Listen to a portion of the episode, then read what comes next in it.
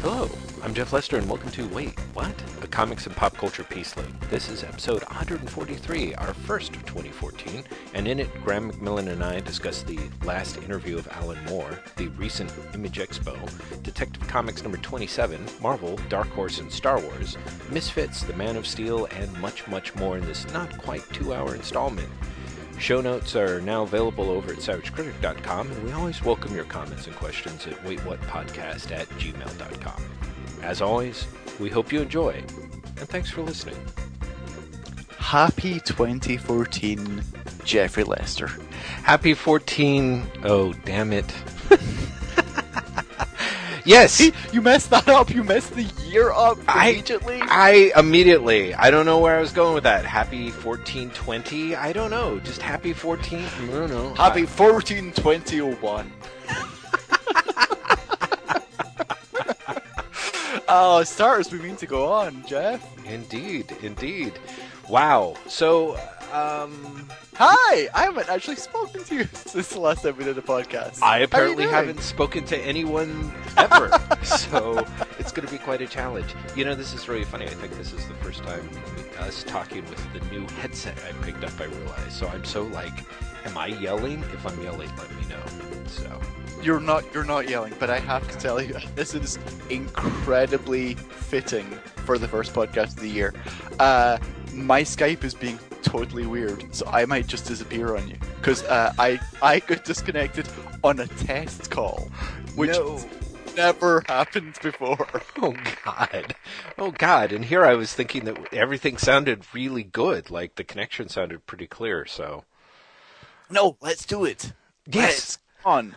Let let's no, let's go. Jeff, it's a brand new day where the internet is already gone insane over two old things. So come on, 2014, let's go. Let's take it on. That's right. That's for sure. For for people not in the know, we're actually recording this on Thursday, January 9th, aka I don't know what the day the internet shit itself. I guess I don't know. Uh, It's, the day of Image Expo, and it is the day of Alan Moore's latest interview, which is hilarious. you know, I didn't get very far into it because I only saw the link. It's long shit. It's Yeah. so long. Yeah, it's great. I just uh, I I didn't I wanted to get to the stuff where he was um, slagging Grant Morrison, but I only got as far as the stuff where he was defending The Gollywog. Yeah, the herpes-like existence of Grant Morrison. uh, what's great is throughout the thing. So he's like- so he gets asked the question, and when he starts off, he's like, "And I'm having to write this on Christmas Eve," and then you keep going. And at one point, he's like, "It's now the 27th," and part of it's honestly like, at no point in like those three days did you not think, you know what? This is this is ridiculous. This I should just stop. I mean, he's clearly taking a break. It's not like he sat there for three days just writing that response. But you'd think at some point he'd be like, "What am I even doing? Why, why, why am I just putting all this out there?" Oh God, it's hilarious and tragic at the same time. It is, it is prime Alan Moore. Oh, Graham. Ah, see, you don't like the guy, so it's kind of not surprising that you would sort of frame it in that context. No, no, I, I meant in the sense of like he's got the the sw- uh, the swathe, the swath of human emotion. Mm, mm, I see. I like see. like he, it's he's got it all. I it's honestly, and I I say this somewhat tongue in cheek, but somewhat not, which is more worrying. I can totally see Alan Moore becoming an old man who, you know, shouts at people to pay attention to him, and then when they look at him, shouts at people to stop looking at him. like I, I, I can see him as being the guy who's like, "Pay attention to me! Why are you looking at me? What? Why are you judging me?" And it's all in his head because it's the Grant Morrison thing is really weirdly sad. You know, I don't. I- Okay, Graham, th- this may be where you and I part ways, but I would have to say that Alan Moore's obsession with Grant Morrison is really shows you what a genius Grant Morrison is. You know what I Oh, mean? But Jeff, you, you haven't read this. He basically says that Grant Morrison is the single figure who has driven him basically to be a hermit. I'm I'm not exaggerating. Well, I'm not exactly surprised. Although, do you want to read me the quote in context I, so that uh, I can? God, I totally wish I could if I had it anywhere near me, but I don't. Hang on, I'll look it up again for you. Yeah, it's one of those things I thought I should have open on my client, but I don't even think I was smart enough to save it as a save the link as a fave when someone had it on Twitter. Oh, yeah, you, you should. It's it's worth going back to. It is no joke, hysterically long. Um, let's see. Ba, ba, ba. Oh, and the, the the funniest thing is the the end, which I'll get to very soon. Um,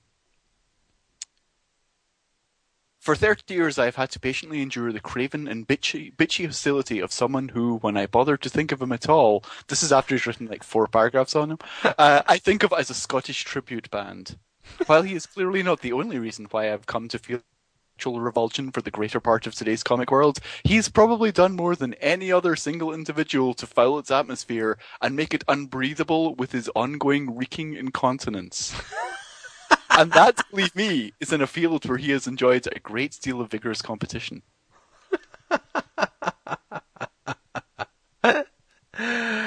Oh, that is He, he, that, he, later, he later says, uh, it's hard to see how my withdrawal is going to, because he basically says, like, you know, don't read me, don't contact me, don't look at me at all. Um, it's hard to see how my withdrawal is going to greatly inconvenience anyone, and Grant Morrison will finally have vindicated all those long years of effort by at last getting my full attention for a few hours. it's just, it's, it's kind of, I don't know, it's kind of pathetic. It, it's pathetic on seven levels. Oh, I see. This is the thing, Graham. I uh, uh, Grant Morrison passively aggressively shit talked Alan Moore for well Oh, for- over years. a decade. No, I- I so I don't understand. Well, if you get that, then it seems to me that the idea that that Moore basically finally snapped, you know, it's. I mean, But it, it, I guess it's to the degree to which he snapped. well, Is, is Grant Morrison passively aggressively sniping at him? Does does that earn him the title of the person who is sing who who has who has done the most to make the comic world unpleasant for Alan Moore? Like that just seems weird when you think of the people who have actively done Alan Moore harm in the comic industry. to say nothing of the number of relationships that Alan Moore has cut off and severed himself entirely, where he, you know, yeah, but does it not? I guess what's sad for me is not like I don't think Alan Moore is completely unjust in breaking. Mhm. What's sad for me is the level to which he has done it, and I feel like he has weirdly rewritten history in a way Mhm. by by casting Grant Morrison as like this grand Machiavellian villain, as opposed to let's face it, like a wee naff is just being annoying. You know what I mean? Like, it's. I find it really weird that he's like, you know, I never think of him at all, but I've written seven paragraphs about how I never think of him Oh. and how for years he has been the Scottish cover band to me, but I never think of him. But he's the single-handedly most destructive influence in comics for me. But I never like. It's weird, hmm hmm and it's sad that it's weird. Because Alan Moore has done really great things and really important things, and also has been through really genuinely horrible things in the industry right. and for him to rewrite recast everything as Grant Morrison is the person. Well, it's, it's, I- it's, it's like it's I don't know. It's it's so disconnected with reality that Right. I I just don't. I I think it's I.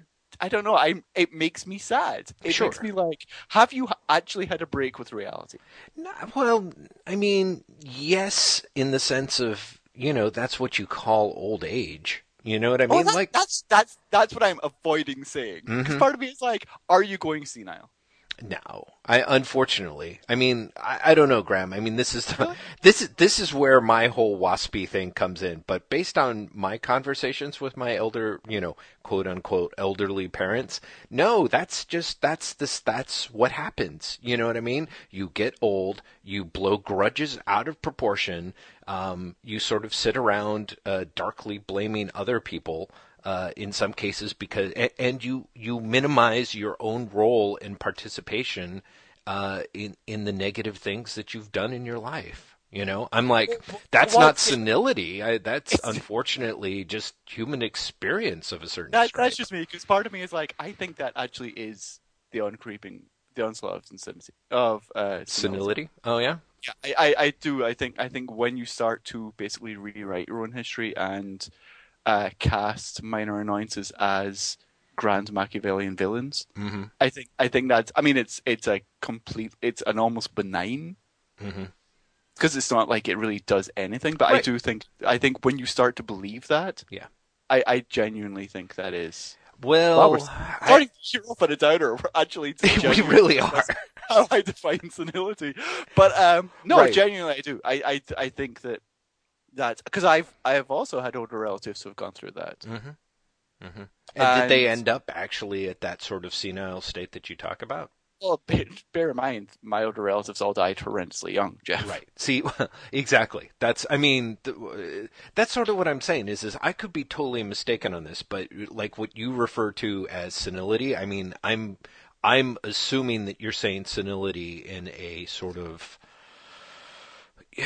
You know the the encroaching no, of years to the point of those those who I know who have ended up uh, senile. I'm trying to say uh, what as medical science would define it. I don't know. Like the commonly accepted version of senile yes, um, have all started with the the the rewriting of history. right. But that's that's not necessarily enough cause and effect. Yeah, know what I think so. I, I think because again, if that's just old age, then, right, you know, exactly. then it's old age. Yeah. yeah, we'll see. But I mean, like I said, in my sad experience, that's we we rewrite our history every day, and then I think, uh, honestly, for most of us, we get to a point where whether we've achieved things or we haven't achieved things, or especially, I think, if we're not happy about where we've ended up, um, there's a there's a huge attempt to recast, you know, one's story, I suppose. You know what I mean? yeah, and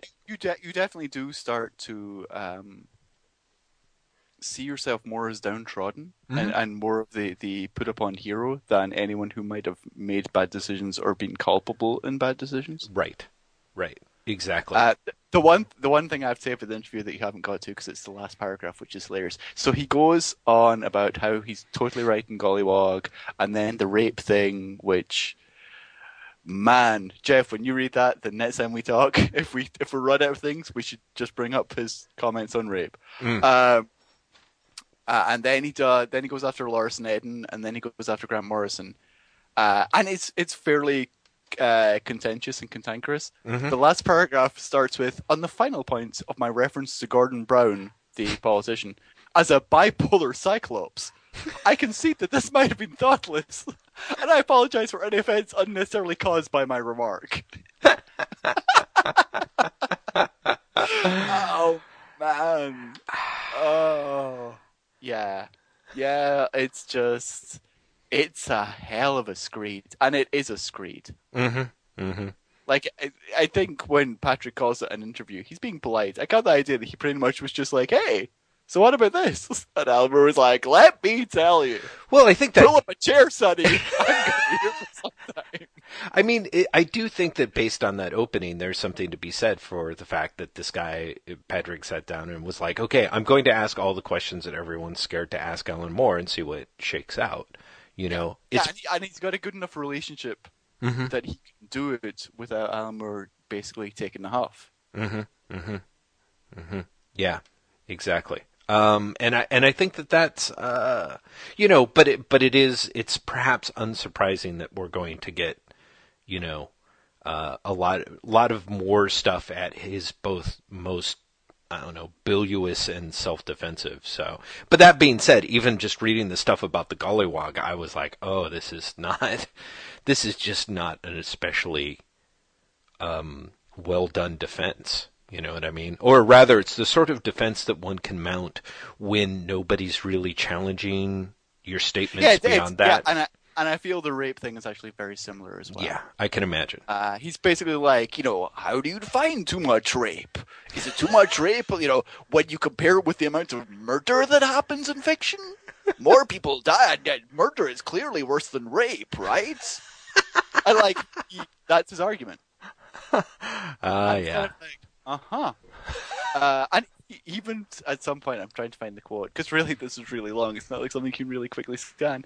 Um, he basically says something like, "I'm not trying to make light of it, but I've not been murdered either. Why aren't people complaining about that?" And it's like, well, you are clearly trying to make light of it. that is the facetious thing you could say. exactly exactly yeah i um well yeah well we'll have to talk about it a little more i think uh next week um or next installment uh, hopefully after i've read it but which i mean I- here, here- here's the funny thing. Two weeks from now, I kind of hope that we've both moved on enough that we're we don't even remember this happened. well yeah i suppose that's true i suppose that's very much the case i'm not sure there's going to really be anything in there that's going to you know fan my flames to be like graham graham i have to talk about this you know? But but it is No, a I- I- shame because you've kind of like ah, i've read this all and i can say these things and i'm sort of like ah you know? I can't No, i it- it's can't really just- say it's- Well, I all I can really say is I fi- I do genuinely do find it kind of sad, mm-hmm. Mm-hmm. And and it it is uh yeah I, I end up just feeling sorry for him I guess, mm-hmm. Mm-hmm.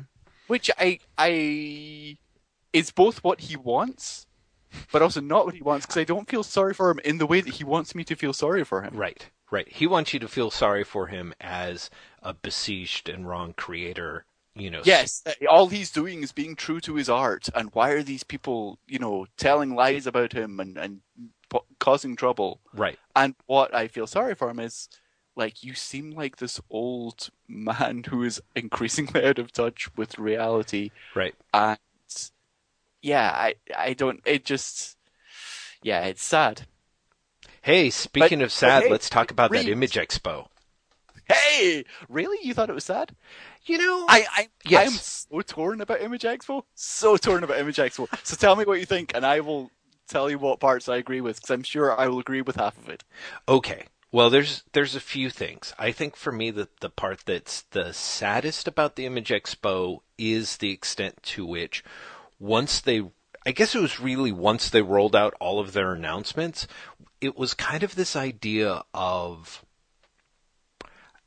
the extent to which I and maybe other people have pegged Image Comics, even unconsciously in our head, as the sort of uh, savior and salve for today's comics industry. You know what I mean? Like, like, uh, like I. Yeah, to be fair, they make that argument themselves. They make it very aggressively, off his yeah. keynote, yeah, it's Mhm. like we are the future.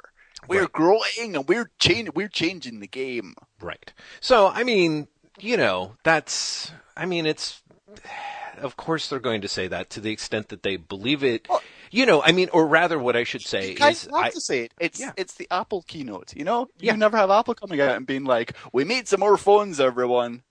right, right, exactly. No, the Image Expo is definitely, uh, it seems to me to be sort of, um, uh, to take a lot of its notes and inspiration from, yeah, the Macworld and the Macworld addresses and stuff like that. Yeah.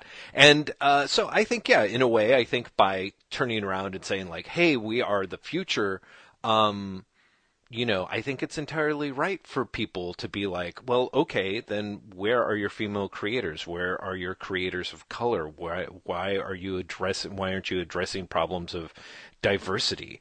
You know, and I, For for the future, it seems awful familiar. it does, doesn't it? It really does. In so in so many ways. Not only the uh, lineup in terms of like the, it, it's essentially all white dudes. Yeah. Uh, but also, and I can't remember if I put this in email to you or not. I definitely put it in email to someone. This year's uh, Image Expo announcements, of which there are many I will look forward to reading. Right. Felt more than ever like Image was where creators from the big two go to do their vanity projects. Oh, oh yeah, yeah, yeah. I mean, it, it's it's uh, unfortunately my feeling of the Image Expo, and this is going to ring on the. Uh, you're going to have to allow me a flexibility of a definition here, but it really felt to me like, oh hey, good news. You know, comics middle class just got a tax cut.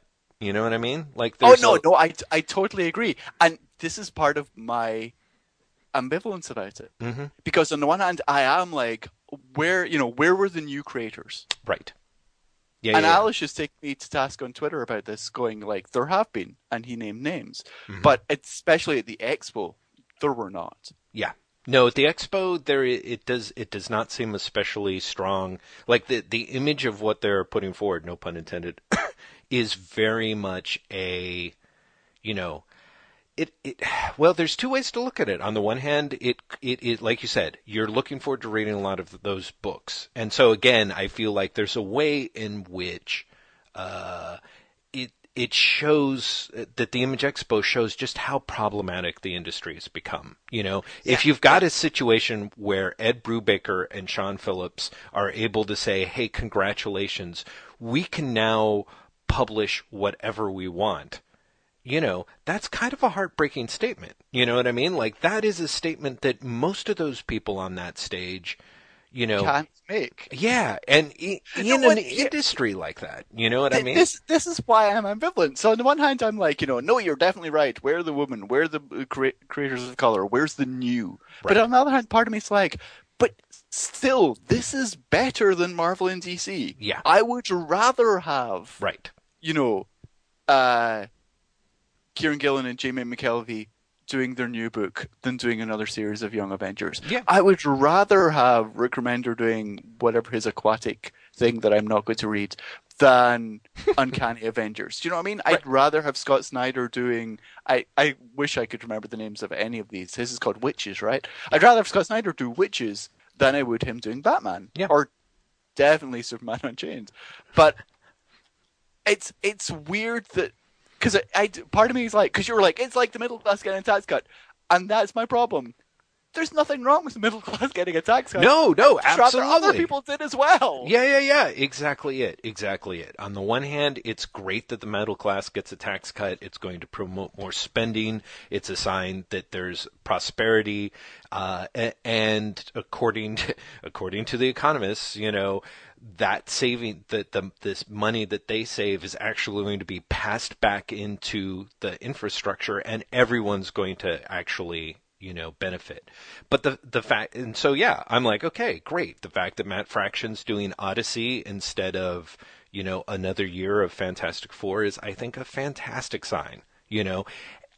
But and that's where the classic but comes in uh, you know it does show how much that the industry is in such terrible shape that we are like hey some of today's most influential and arguably powerful creators are now in a position where they can do what they want like you know what i mean that just shows you Yeah, how it's- it's hobbled like, the great. industry is Now the A-list guys can do whatever they want. right exactly That's like, finally really? yeah Yeah, that's that's genuinely sad. That's Yeah. re- like that's how that's in such bad shape. Yeah. Holy crap! yeah, that that really shows how dire uh, the rest of the industry is. I think, and I think there's, I think, uh, additionally, some of my other reactions to the Image Expo is um, that this is like looking at all those people, looking at the lineup and all the stuff that they announced.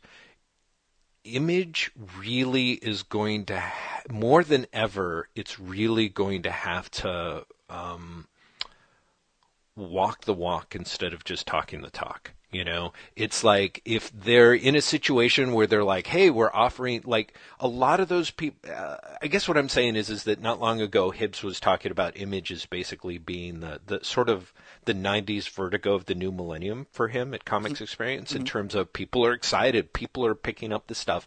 There's like good word of mouth. People are willing to experiment more, and they're being rewarded for it to prevent that from turning into, I think, the tundra of the new millennium, they're going to have to have people in the image infrastructure that are actually invested in working with the creators and their books and making sure that, like, for example, you don't want all of those books shipping on the same day. You know what I mean?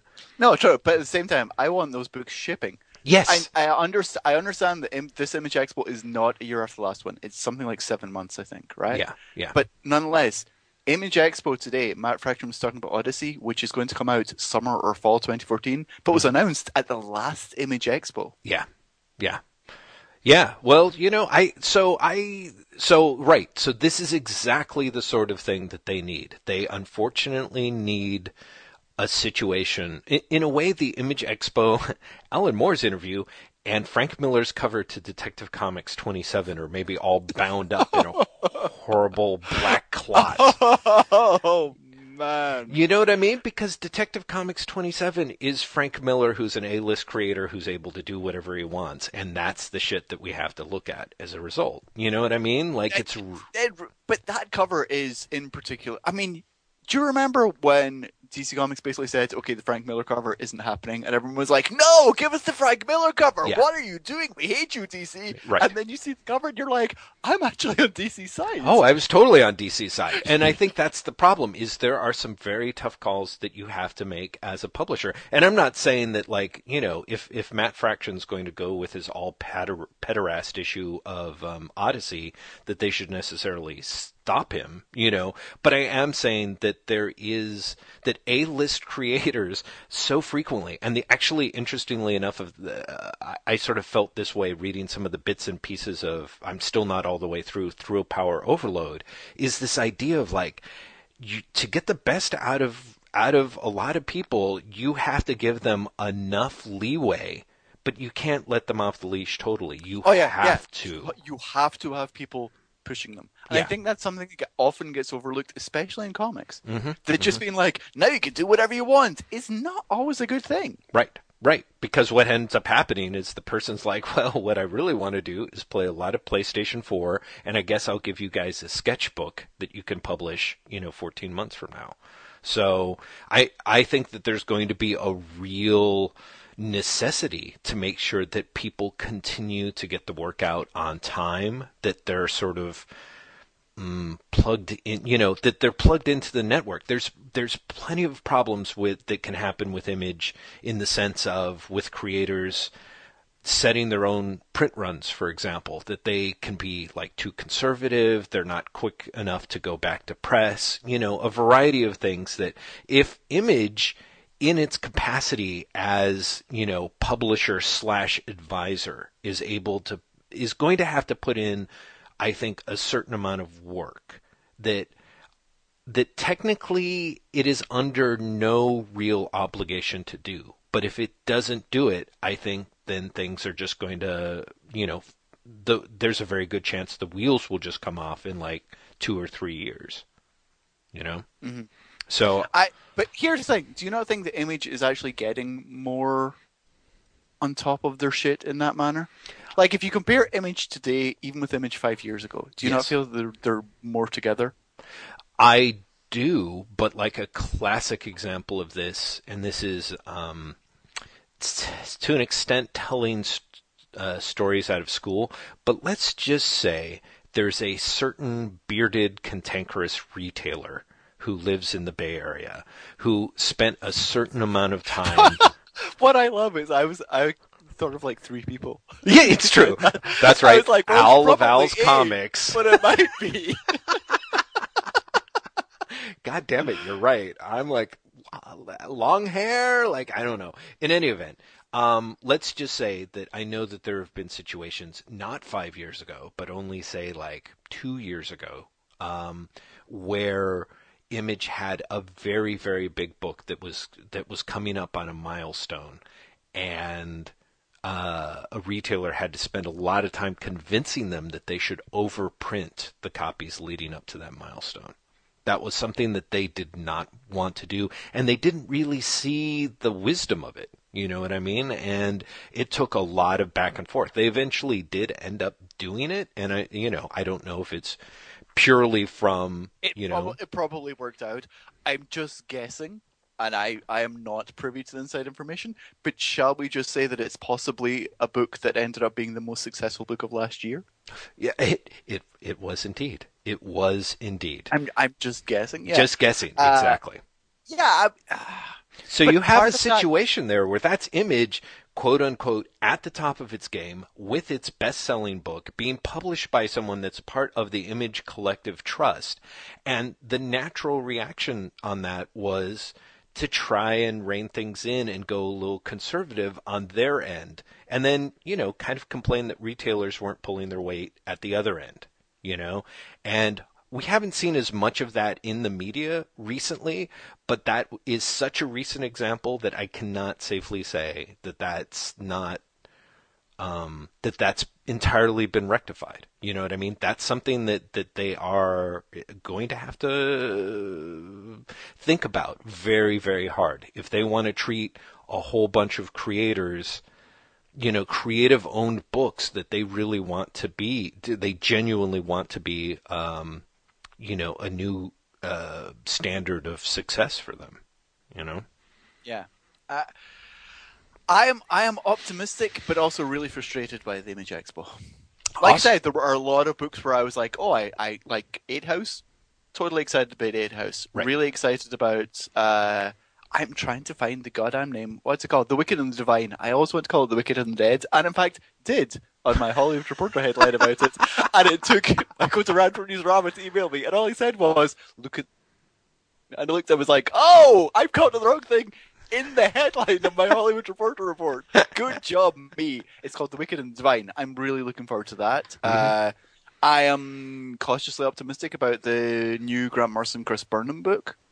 Oh? Uh, I'm I'm cautiously optimistic about the new Bill Willingham book. Mm-hmm. Uh, I'm really excited about the new Ed Brubaker book mm-hmm. Mm-hmm. with Sean Phillips. But yeah, I, I, I, at the same time, I came away from the Image Expo feeling weirdly down on Image. Mm-hmm. Yes, I think, like I said, part of that may be the the fact that they're just not able to cure all our, our ills. Part of it is the fact that a lot of these guys are people that you're not necessarily, some of them you are, but most of them you're not necessarily worried about where their next meal is coming from.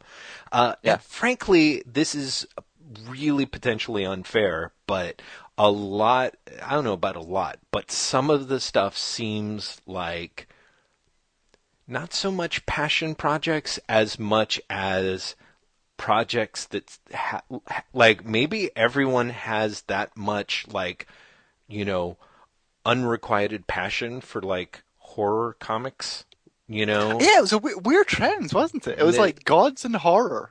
Yeah and i don't think that that's an especially weird trend when you think of the idea that a lot of that stuff is you know, it's very sellable into other media. yeah, know. yeah. It, it's uh, it's the Sandman and Walking Dead markets. Yeah, and so there's part of me that finds that's the other thing that I think is a little easy to be down with on on some of these Image Expo things is, is some of them do not necessarily look like some of them look like very savvy moves by people trying to you know break into other media as much as they do. Like I, you know, I'm going to read anything that Grant Morrison and Chris Burnham do, like guaranteed. Like I, their their work together was so strong, and the idea that they will be doing something at Image is fantastic. But even me, as like a as a as a horror guy, uh, uh, it was still like, huh, the ultimate horror comic, really? You know what I mean? Like I just kind of like, mm, you know, it it seems like the sort of thing that I would be very surprised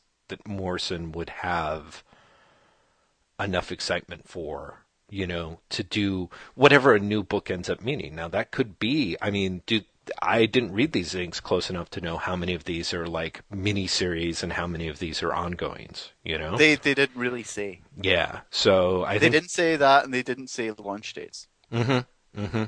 So you know, I it's like you said, it's it's very much a, uh, the Image Expo was a mixed bag, um, and there's there's a number of ways in which that that really sadly plays out. So, um, you know, I, Image Expo, uh-uh. we don't know. That's what we're saying let's continue to move through. Listeners, yes. Jeff knows this and uh, you don't. But uh, for some reason, 2014, I'm being much more organized than than previous years. I've written a list of stuff for Jeff and I to talk about, which never ever happens. I'm just like ever. uh, and I sent Jeff the list. Jeff was pretty much like, "Oh shit, it's all going to go wrong now," and it is. Jeff, talk about uh, publishing news that makes us sad. Marvel get the Star Wars license. Yes, Marvel gets the Star Wars license. This is something that probably everyone by the time we've heard about this is not only has already known, but probably will have forgotten by now. Um, Exactly. By this point, I mean, it only happened on Monday. yeah, I think right? I No, think Friday last week. It was Yeah, yeah. Friday last week. It, it's it's it's been Uh, almost so a it's, week. it's a week old. Yeah. But it's so like at this point you're like, of course Marvel has the Star Wars line. Didn't Marvel always have the Star Wars line? exactly. We've moved on. Well, I think I said my tweet, which I thought was pretty funny, that sums up, you know, at least for me, my anxiety about it was the idea that I had bought some of those old Star Wars Omnibuy, reprinting the Marvel books on Dark Horse Digital. And so when the announcement came, my most selfish worry was the idea that, that like, oh shit, you know, the irony that I would not be able to read my Marvel Star Wars books because they would get pulled from dig- Dark Horse's digital, you know, library was kind of was kind of a uh, was was a sad moment for me, you know. But, but Um, you do get to keep them. yeah, we'll see. You know, I hate to be like a completely pessimistic dick, and I really appreciated there were a number of people who, after I tweeted that, once they found out the news, like David Brothers, uh, passed along to me. It's like, no, no, no. They say you can keep it. You're set.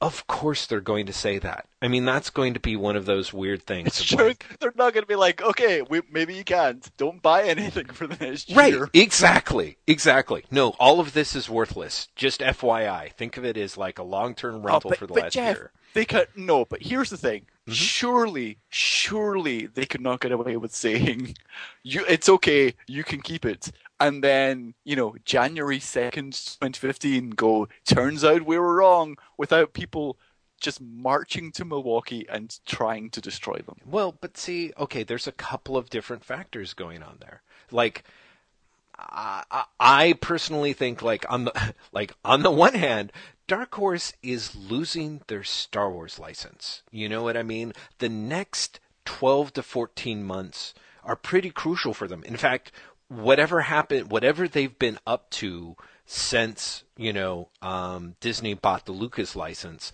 hopefully they've got some really good moves up their sleeve because that's that is that's not just a game changer for Dark Horse. That's a potential game ender. You know, and thank goodness they've had they had this whatever it was year or so before the the announcement was officially made. But I could be entirely wrong on this, but it's like, do you remember when Marvel put out the Essential Conan? Um, or uh, yeah, it was the Essential Conan. Yeah, right? that's good, and it was just for Dark Horse got the license. Uh, yeah, and then it got, and then it got it got yoinked, you know. So Yeah. I, I think that it's just one of those situations. Dark Horse is planning like, okay, we're not going to sell it, so it's not going to present any sort of difficulty for Marvel. And we assume that Marvel, or who knows, maybe we had lunch with someone and they assured us that they're not going to request that we pull those books, you know, from people who've already purchased them.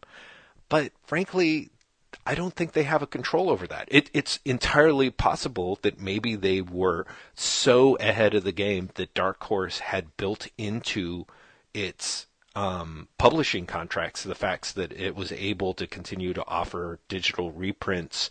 You know, to, to continue to have digital reprints in the library of people who bought them, but I don't think that's likely. Here's the thing. No, but here's the thing, Jeff. Mhm. Do you not think that they would have to have redone their license when digital se- when digital sales became an option? So I, I think there definitely is something contractually that they think they can say that. yeah, maybe, maybe. I sure hope I, so. I think I think there has to be yeah, I, because I don't think they could suddenly start selling stuff digitally without having a new contract in my in, in line for that. right, right. Well, we'll see. We'll see. I, We, I, we, we will we will see. Um, are you excited about the prospect of Star Wars Marvel Comics stuff? Uh, you know, I think that um, I'm the wrong Pre- person. Pretend for a second that you can buy Marvel Comics, Jeff. Right, exactly. First off, pretending that, which uh, I automatically did. Um, the, uh, the sad fact of the matter is, uh, as as much as everyone gave huge amounts of praise to the stuff that Dark Horse has done for Star Wars, like over the 20 years that they've had the license, I haven't really bought any of it. I'm not. I'm not. At a certain point, I stopped being a Star Wars fan in any real definition of the term other than I can, co- you know, other than I can quote from the, you know, uh, the three middle movies. Um, Yeah.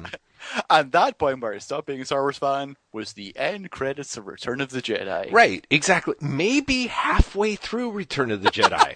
I was old Oh, enough. come on. No, seriously, you have to understand. Return of the Jedi came out when I was in my senior year of high school or junior year. Junior like, year of high school was You, you didn't even buy into like the, the final showdown with Darth Vader or any of it. Like I can understand checking out when the Ewoks appear, but Dude. you've got the space battle. yeah, no, You've that space the that showdown. Oh, I No.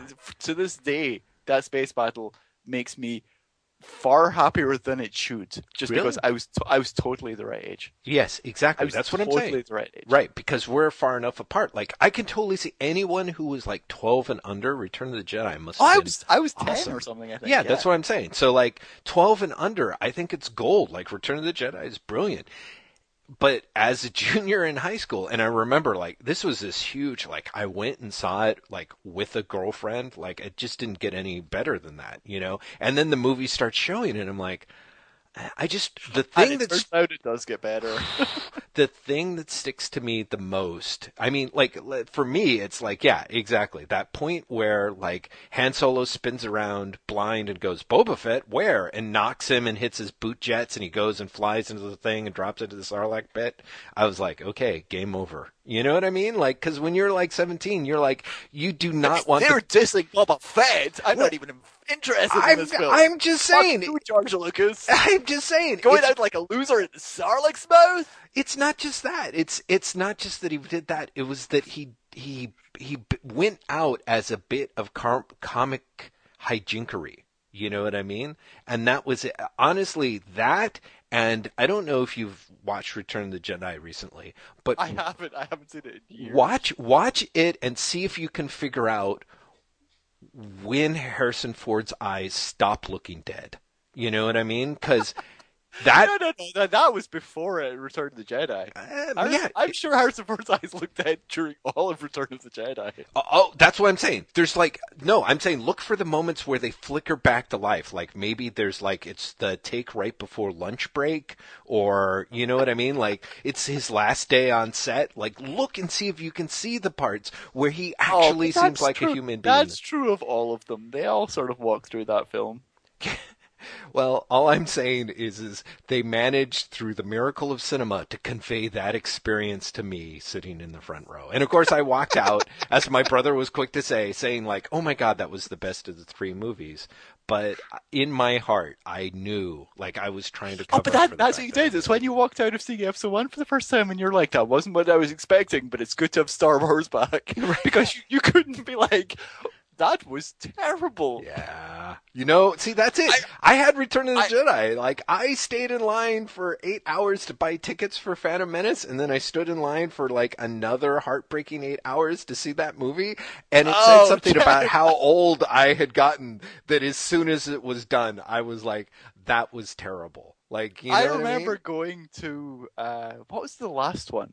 Revenge of the Sith? I remember going to of Revenge Sith. of the Sith. Yeah. I Kate and I leaving and we're both like, well, it wasn't as bad as the last one. See, and this is this is where things get bad. Is I actually thought Attack of the Clones was mediocre enough that I thought it would be safe to bring Edie to Revenge of the Sith. And oh my god, the fucking death rays she shot me. There was some point where it's like halfway through some like fucking bubble Senate meeting where she just turned and looked at me, and I could just tell. You know what I mean? It was just like one of those like she was just sorry for having met me for for what I did to her. You know, that was terrible. So I mean, it says something about how much I love Star Wars and The Empire Strikes Back that I went on to see four shitty movies.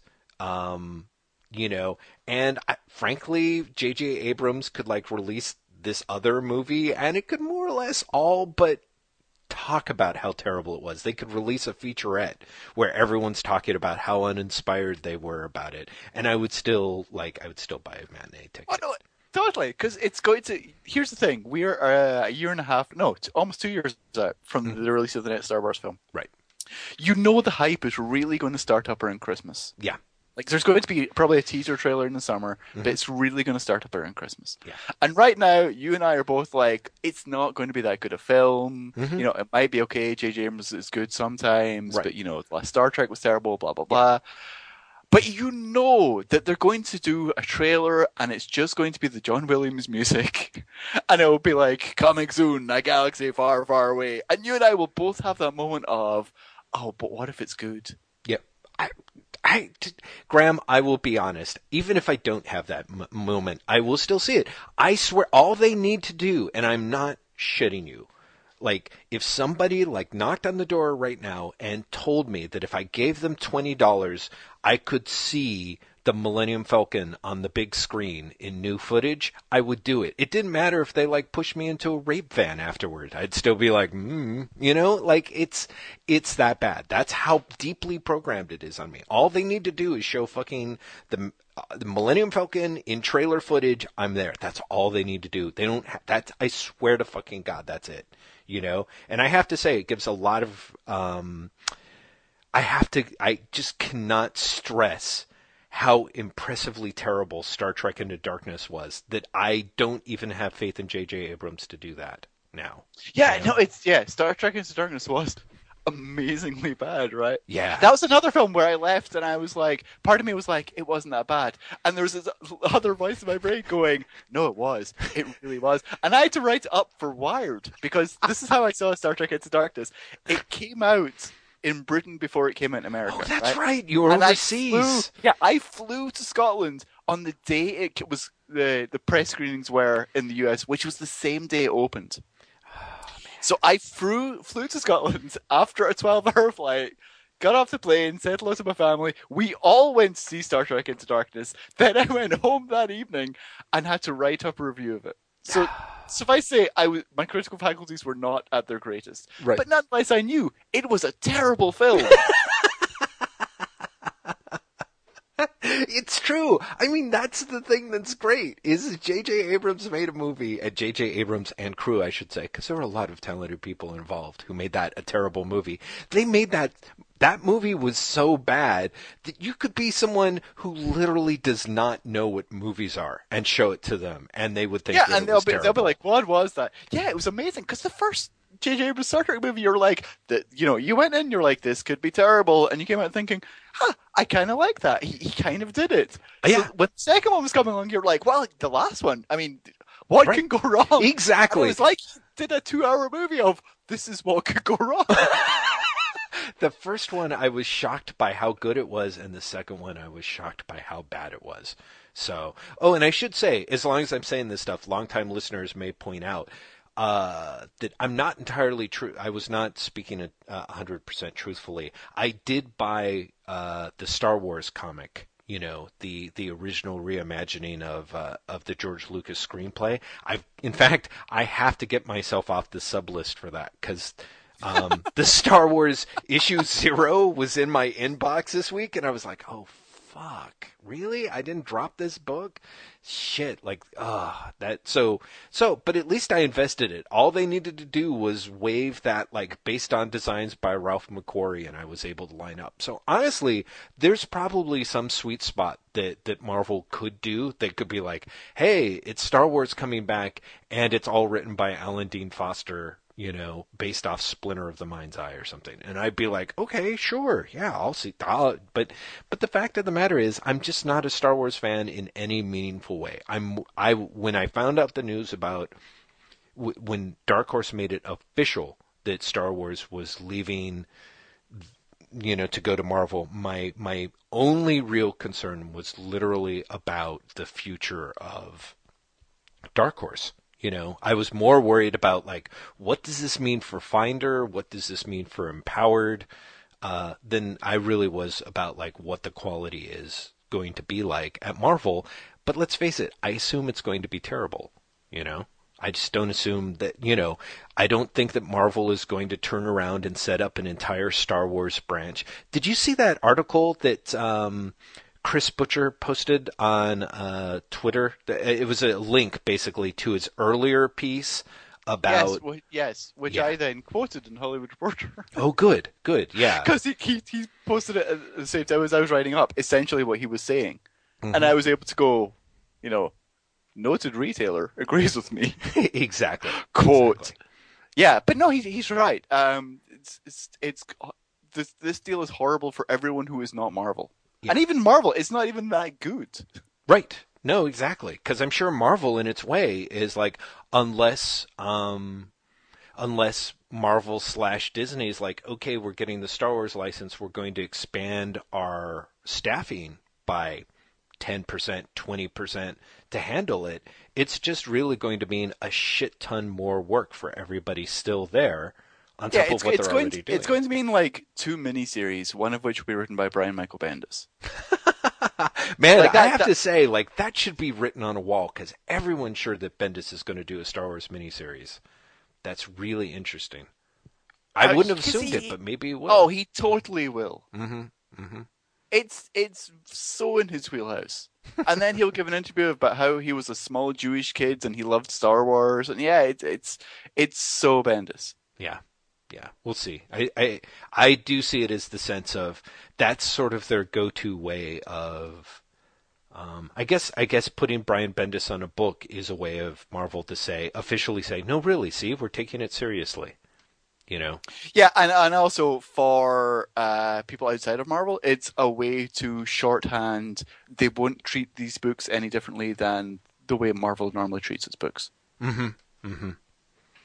Right. Right. Exactly. Which in itself, I think, as you and I talked about, is a potentially disastrous thing in and of itself for the for the book market for Star Wars presence in not Oh yeah, no. Star yeah, Yeah. Holy crap! Star Wars is just going to disappear from the book market. Yeah, if if Marvel does exactly what it's done with the rest of its stuff when it comes to dealing with bookstores, Marvel Marvel has no presence in the bookstore. hmm at all. It has you. Well, they did the book scan for December, hmm and there was not one Marvel book in the top twenty. Yeah, yeah, yeah. No, from what I remember of, of Hibbs's things, it's really the only thing that has enough to make any sort of presence whatsoever is usually some of these Marvel overview books that are written and published not by Marvel. You know what yeah, I mean? Yeah, exactly. Marvel, I have no idea what like what Warlock they pissed off. But Marvel's bookstore presence is non-existent and has always been non-existent, and they can seemingly not change that. Well, they It's stunning. To... No, but they haven't. Like everything they've tried has not worked. Well, because I don't think that they've tried that much. The the fact of the matter is is that you know, I, what was that dude who who like mouthed off on Twitter and then got canned? Do you remember that guy who was like one of Marvel's like scary ass like sales managers or something? No, I don't. Do you remember that guy who was like, "Oh, well, that's very all fine and well for you to assume, but Marvel goes by different metrics, such as he was always like the CPU, like the cost per unit or something. Oh, cost of return. He was always talking about the return on investment. He was like, "No, no, no, we go by totally the." can't. I, You can't totally remember can't this guy? No, he was sort of he had like really completely shitty uh, grammar and was kind of passive aggressive, and then he got shit canned. Shit, or maybe left for something else. He pretty much got shit canned though. Anyway, he had some tweets responding to people, or maybe he showed up in, in the comments thread and was trying to talk with Hibbs and his Savage Critic thing. I don't really remember, but I do remember his big thing is is like we measure our success by return on investment.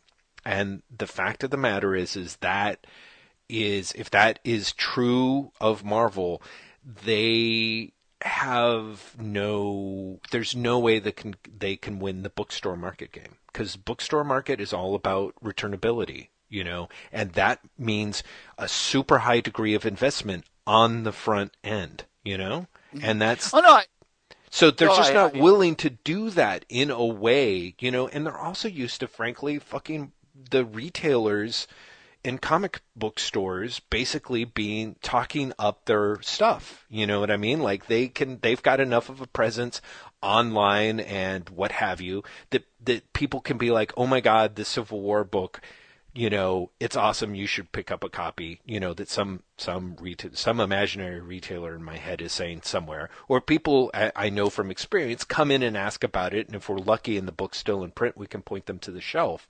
But for the majority, for like bookstore bookstores, you do not have you do not have like a Marvel comic book specialist behind the counter. You know what I mean? Now, did you see the Dan Buckley interview in ICV? No, I think I saw like a pull quote or something from it. So, uh, ICV2 basically did a three part interview with Buckley, and mm-hmm. the second part was the most interesting because they went. Uh, lots of fans complained that Marvel Publishing is controlled by Marvel Studios. Mm, that's right. I saw this quote, and, I think, on a Hollywood Reporter entry from you. And, and, you know, is this? They were basically like, and this is terrible. And he was like, no, no, no. This this is common sense. Like you you want to make sure that everyone is talking and everyone's on the same page. But something he said that I thought was totally right was Marvel wants to have mm-hmm. three books maximum that right. are the go-to books mm-hmm. for their big properties, right. and they don't. Mm-hmm. They do not. They and don't. He, and he said that they they just do not. Right. Uh, and he's, he singled out Avengers in particular as being the the movie that they just screwed up. Mm-hmm. Mm-hmm. He was like, we didn't even know that Thanos tag was going to be there, and we didn't have any Thanos product product out there.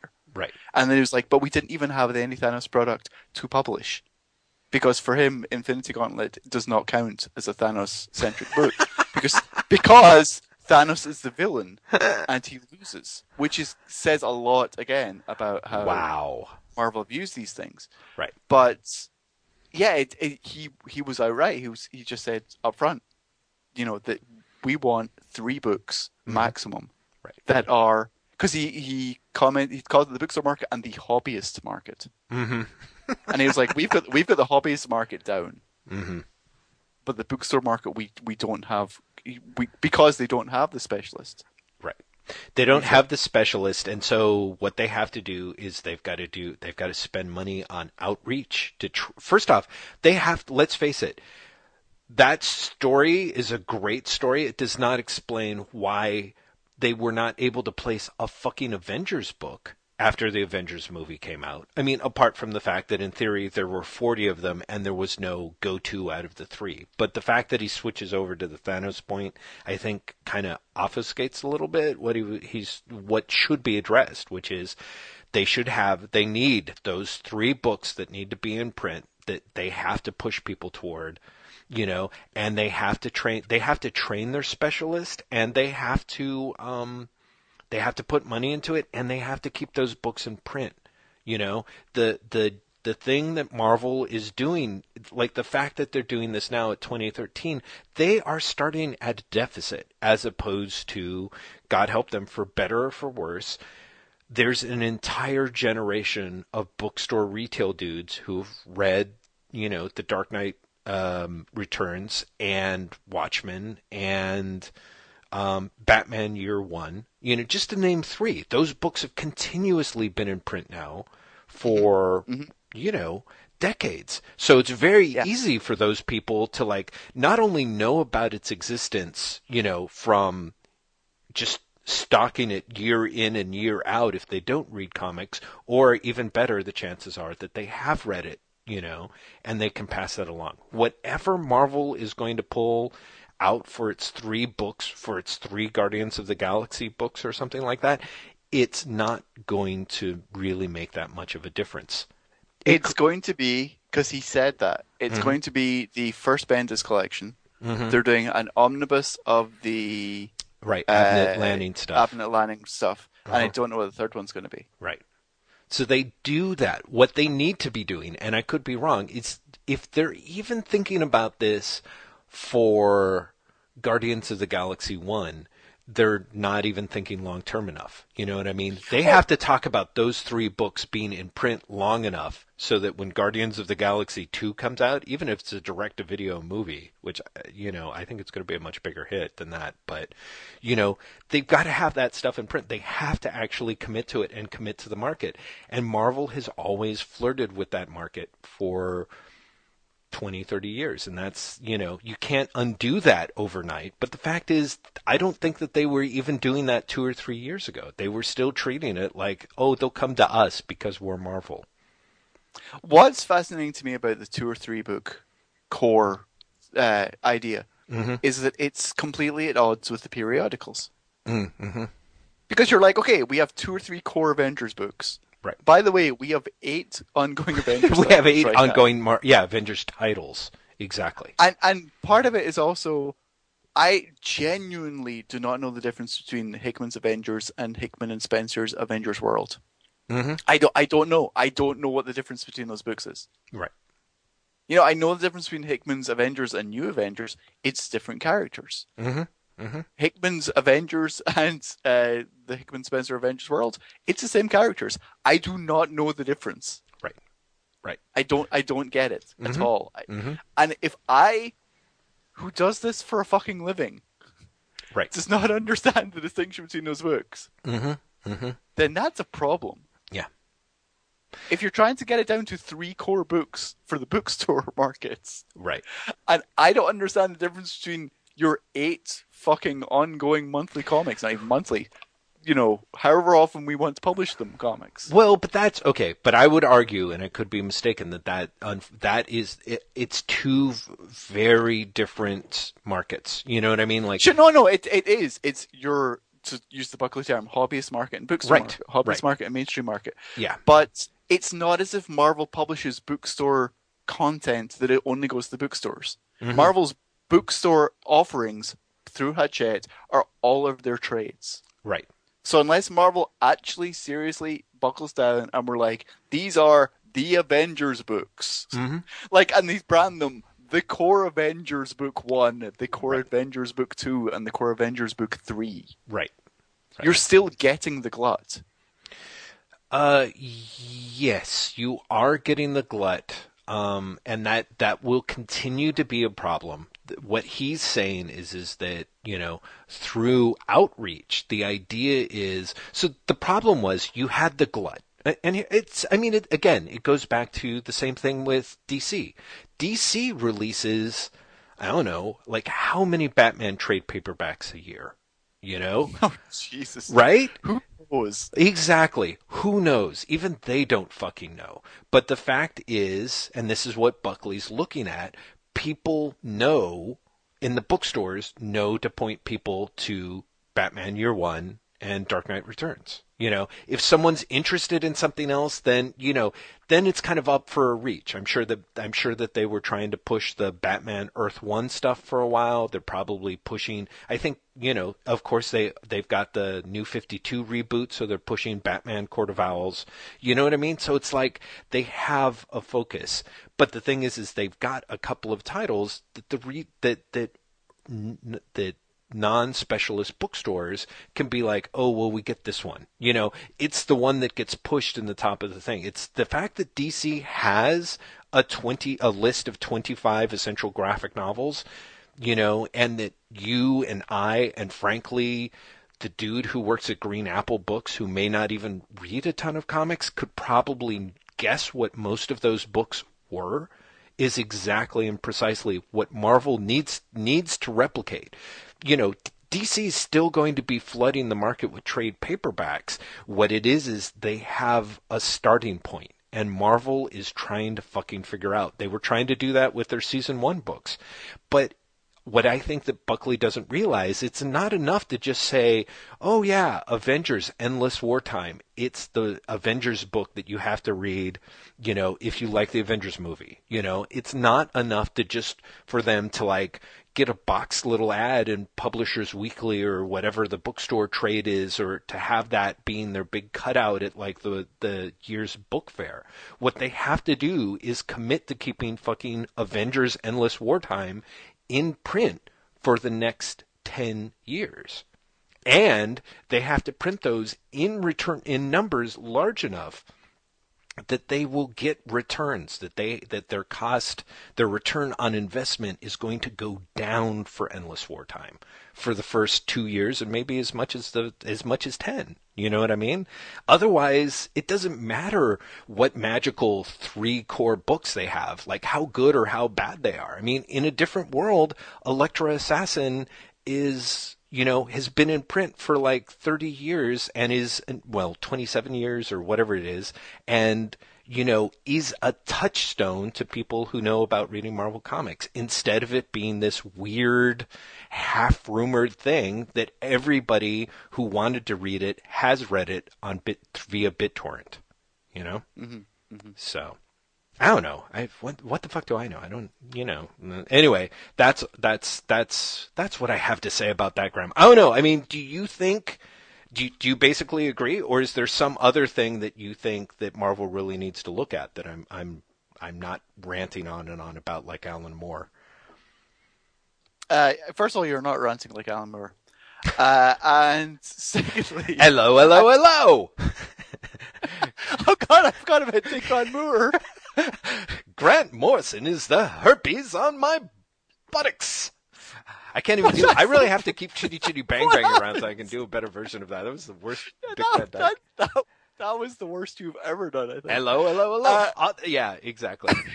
I love it. I'm like, hello, hello. hello That's the only one I can hello. do. I know. It's like I get one catchphrase and that's it. I can't expand beyond it. I actually had uh, this problem.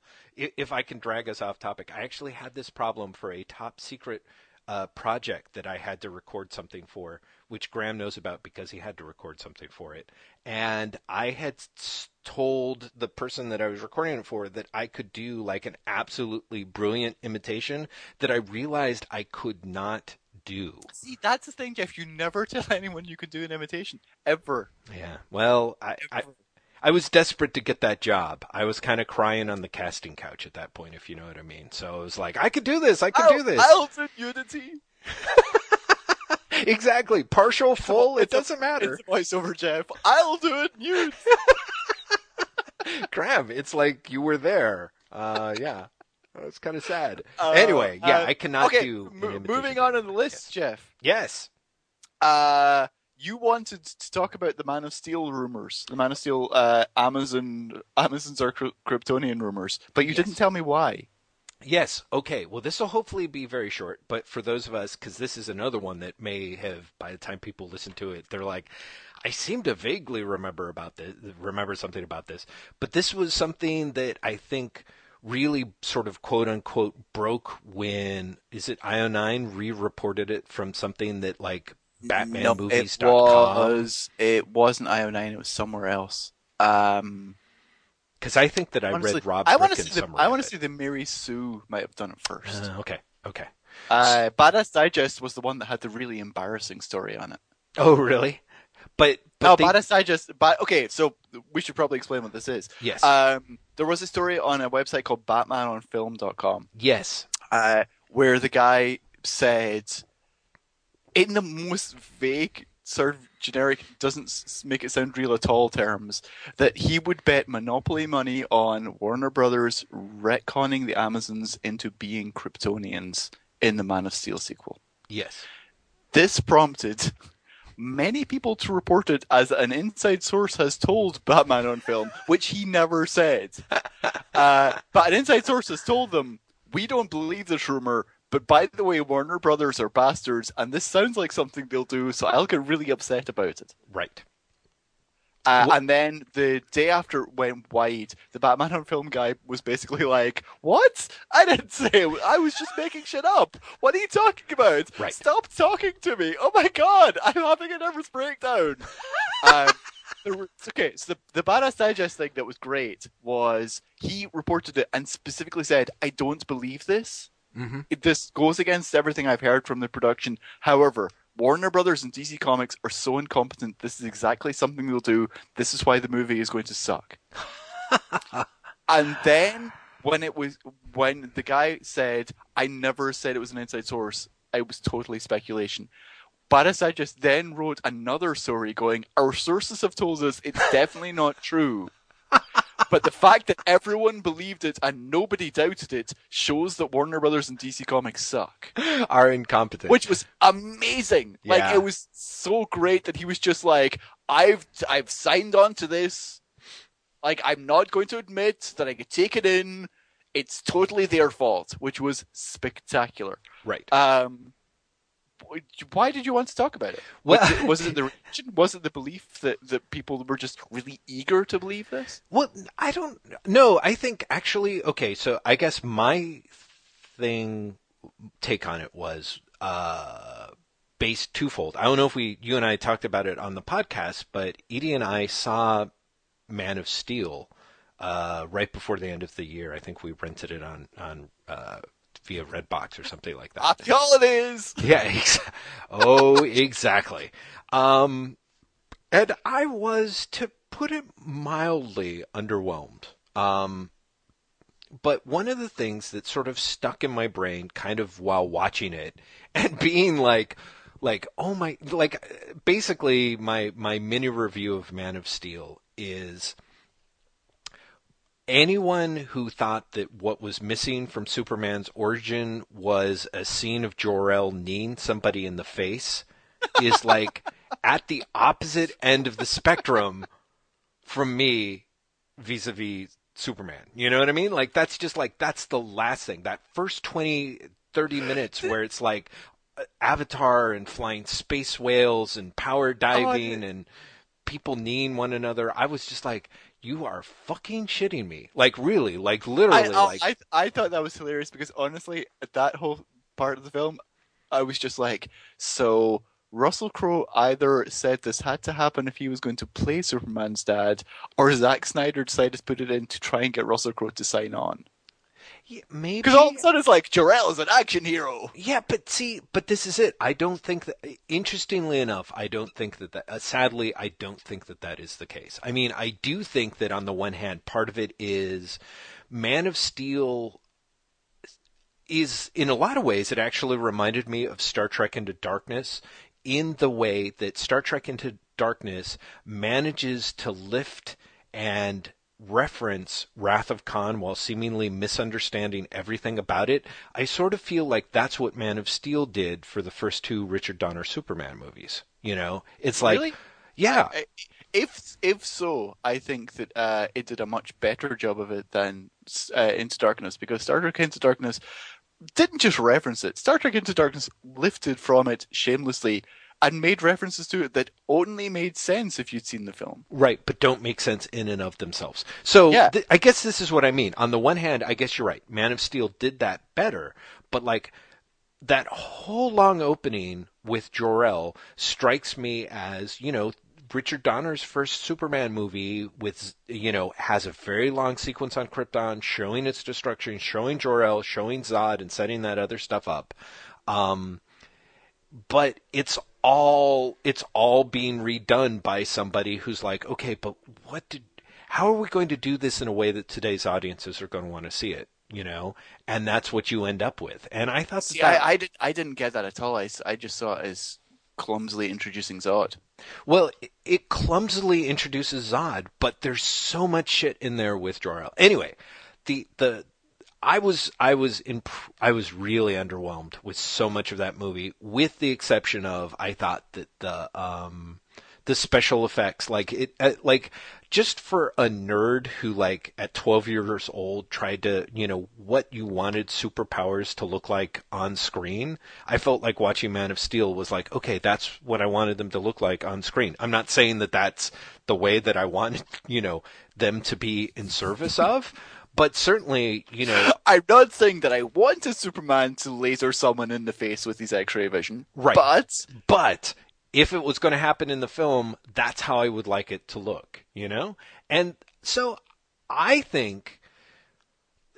So the thing that struck me is when the Wonder Woman rumor came out, the reason why it sort of kertwanged with me as a, oh, that makes a lot of sense, is there are a lot of things set up in the super in Man of Steel that seem pointless and unnecessary unless you are building to, you know, an end game. A reveal, know? yeah. Yeah. The flip side of it is I remember years and years ago, like when Man of Steel was going into production, David Goyer was saying like sort of how he got the gig, I guess, was, you know, basically why he and Nolan undertook doing Man of Steel was he said, I had to take on the material that Nolan thought was interesting and agreed basically liked liked what it did and the problems it solved and decided to go ahead with it. Looking at Man of Steel, I was like, I do not see anything in here that would make someone like Christopher Nolan be like, "Oh, this solves the problems that I've had with Superman the whole time." You know what I mean? That being said, I think that the the idea that that Superman has, you know, A, that it's established that the Kryptonians had colonies, and B, the fact that Superman has a Kryptonian matrix inside him that allows you to, um, that, that's planted as a MacGuffin for why Superman wants Zod, but is spent a lot of time invested without a lot of payoff. A lot of those things only kind of make sense to me if the bigger payoff is the creation of the Justice League, and that what Goyer is, what Goyer pitched Nolan on, it wasn't like, oh, here's how Superman would work. It's like, here's how the Justice League would work. Is by taking just one fantastic gimme, which is Superman, you can derive at least a majority of the other characters that you need. You can have Wonder Woman be a character that's from the, you know, the Amazonians are going to be a Kryptonian colony. You can have the Flash or a couple of other heroes have their powers derived from having someone like super like Lex Luthor like steal and experiment with the Superman matrix, the Kryptonian matrix. Suddenly you've got something that just made a lot more sense to me, which is a different way of building a a Justice League from Superman without you know as an alternative to going or doing the around the bout Marvel way of releasing separate movies with these characters. Interesting. Yeah, I, I, I don't see. I completely disagree with you. I think that's very interesting, and I completely disagree with you. Uh, I totally saw lots of things in Man of Steel, and particularly things I didn't like about Man of Steel, Mhm. as things that Nolan would have rea- responded to. In part because I really don't like Nolan's Batman movies, Right. uh, and so having the uh, moral dilemma that Superman is in and the choice he makes, hmm uh, that was the thing that resonated for me as the um, the Nolan moment. oh, is the Nolan That, moment? that Mhm. Nolan could not believe that someone is just going to be good. He needs a reason to be good, and that reason has to be tragic, and that reason has to be that he has killed someone and regrets it. Mm, That was that was the Nolan moment for me. Mm. Um, and I also I I and this could be completely naive to the point of stupidity. I do not believe that Warner Brothers are going to tie the entire Justice League Superman like that. I, I it just seems unthinkable for me when the alternative is having them ultimately be independent characters that can be exploited in their own franchises that is not tied to Superman. So that if a mm. Superman movie flops, they can still do a Flash, they can still do a Wonder Woman. But they can still do that anyway. You know what Not I mean? Like especially tied if they to- not build if they're all slow. spin-offs of Superman.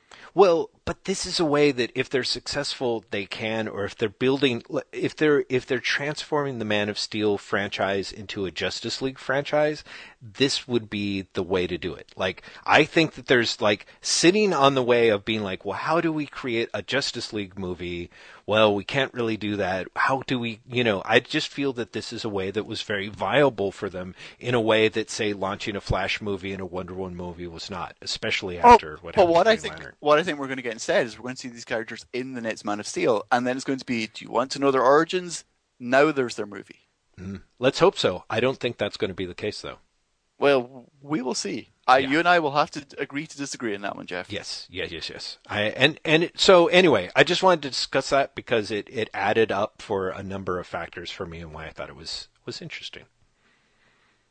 Okay. So there we go. Let's next on my list, the Hulk relaunch. Hulk is being relaunched 18 months after the last relaunch, which came about 13 months after the relaunch before that. Yeah. Hulk perpetual relaunch. Is it because Hulk is just is like the Fantastic Four, a character that just can't work? Well, uh, that's a good question. I think you and I, when we had one of our other discussions about Hulk, I think that the idea is is that well, there's two things. One, to me, I take that as sort of an implicit uh, acknowledgement that I was right that Wade's Hulk was kind of a misstep and was responded to accordingly. Frankly, um, unless I'm wrong and he's actually writing the first issue of the new relaunch, but I assume that he's writing. He's writing all of the new relaunch. Oh, he is. Okay, so Yeah. they're relaunching it with him. So why do you think that Yeah. that's different than say Daredevil relaunching? Uh, Apart from the fact that it's it's like- 18 months. yeah. Well, like Daredevil is relaunching with exactly the same creative team, right. whereas Hulk is relaunching. It's going from Indestructible Hulk to Hulk. It's uh, relaunching with Mark Bagley and a whole new status quo. So it's a new status quo and a new artist, but the same writer, right? Yeah. Okay. So Like it, it seems, it seems very much like Daredevil in that it's a gimmick to raise the sales. right. Like totally relaunching with a new status quo and new title. Yeah. strikes me as they're also it is an implicit uh, acceptance that Indestructible Hulk just didn't work. Yeah, Like, some, or- something got fucked up there, Yeah. and I think they're pretty quick to, you know, at the time there were a lot of people who felt it was the art, like you, I think, and I, I think that this is a good way for them to say like, oh no, it, you know what I mean? Like it is a way to be like, no, here it is, a new, more cleaner uh, art. Some people don't like Bagley. I think would Oh, I- hesitate I- to describe I- him that way, but Yeah, I, I think Bagley's a terrible choice for Yeah. artists. But Bubblesy, yeah. I Bagley would be a great choice for artists if everyone in the Hulk was 14 years old. Yeah, Everyone Mark Bagley draws looks like a teenager. Sure. Everyone. yeah. I, it is very hard to imagine how his drawing of face. Yeah, how how his drawing of Bruce Banner is going to look different from the ultimate version of Peter Parker. You know what I mean? Apart from like maybe a slightly longer face.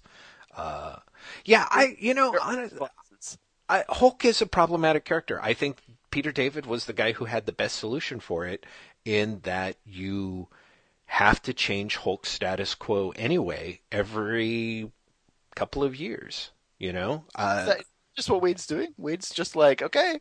right? You It- know, it's weird. I feel that the the current status quo hasn't been explored at all. Mm-hmm. Mm-hmm. Like I feel if the current status quo is Bruce Banner is now working with Shield. Right. Shields are using Hulk as you know a living bomb. Yeah.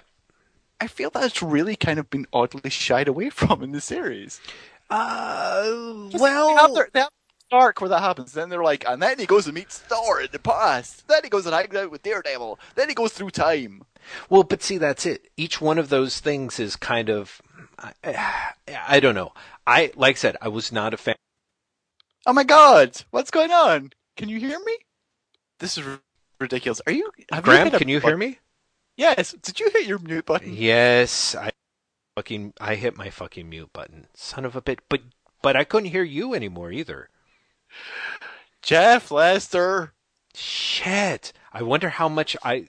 God damn it. The the last I heard was you saying the Hulk just doesn't. Well, let's let's let that be my last words on You and oh my god, So do you- listeners. So yes, what we've just basically happened was uh, I couldn't hear Jeff just because Jeff hit the mute button. But I couldn't hear you. I oh I don't know. Well, anyway, You couldn't hear me at all. I couldn't. That's hilarious. This new headset's not working out. Mm, it was pretty good up until I accidentally hit mute. So I'm just going to pretend that you hit That's- mute at the same time. So sure, that works. so Graham, Simultaneous muteness. Yes. uh, the Hulk. Do you not think that it works? Will can Uh, work? What do you think? I'm beginning to think that it doesn't hmm because in the last, this will be the the third relaunch in four years. At least, at least. Um, and they've been really different takes on the Hulk. Mhm. And the Hulk doesn't really have a classic take to go back to. No, no, no, no, no, no, no. Hulk is So- kind of constantly in change. Yeah, and and I think it might be. Part of me is I think they should do with the Hulk what they did with Thor. They should basically put the Hulk away as a solo title until someone comes up with an amazing take on it. Not Right. that I'm saying JMS's take was amazing, but they definitely seem to think it was. I think it's I think it's time to retire the Hulk as a solo character. Uh, yeah, I think I think there's something that could be argued for that. Frankly, um, you know, it's interesting because I feel like Hulk. They'll go through long stretches of time where they don't get it, and then they'll do something like um, Planet Hulk and follow that up with World War Hulk, and then it'll work, and then it falls apart just as quickly again. I, you know, or a great example is Bruce Jones and John Romita Jr., um, where the first year of that was fantastic, and what, however, the interminable nightmarish period that followed it was fucking awful. You know, Yeah. um, It, but the Hulk has been a really problematic character when you look at the character's history post Peter David. And let's be honest, midway through Peter David's run, it kind of went to shit as well. Could be, could be. I, did, I Uh, wasn't following it that, but did you think so? Did partway through Yeah. like the Pantheon or whatever? Uh, no, no, no. I, I would say the Pantheon was like the last huzzah for good Peter David Hulk. Uh huh. And I think everything from that point on was uh, troublesome for many reasons. I mean, he also had to deal with Heroes Reborn, which happened at the time, which I seem to remember like took Bruce Banner out of the equation. so like there was a Hulk, but there wasn't Bruce Banner. Right. Right. Uh, and yeah, it just it got horribly.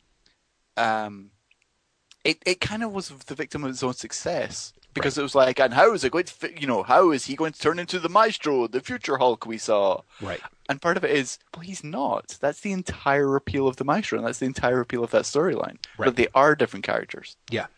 Um, but yeah, I, I, you know, you have. I would say the Hulk has actually had less successful periods in the last twenty years than the Fantastic Four has.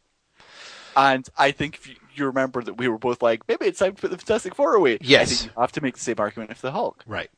I think I think I would disagree with you. I think what I would say is the Hulk is like high is a high risk, high return investment. I have no idea why today I started talking like a fucking banker for most of our conversations, But but it's it's good. I like it. because who doesn't love them? It's because you're wearing a striped shirt with suspenders. aren't you? That's that's it. It's here, and I've got this cigar, and I'm going to start talking about why greed is good. Uh, so I think I I just heard that white greed is good. White greed is good. And I was like, wow. Greed of color, racist. not so awesome, racist in it but white well. greed. Well, come on, Jesus. Graham. It's if you think about it, it's clearly superior to those other greeds.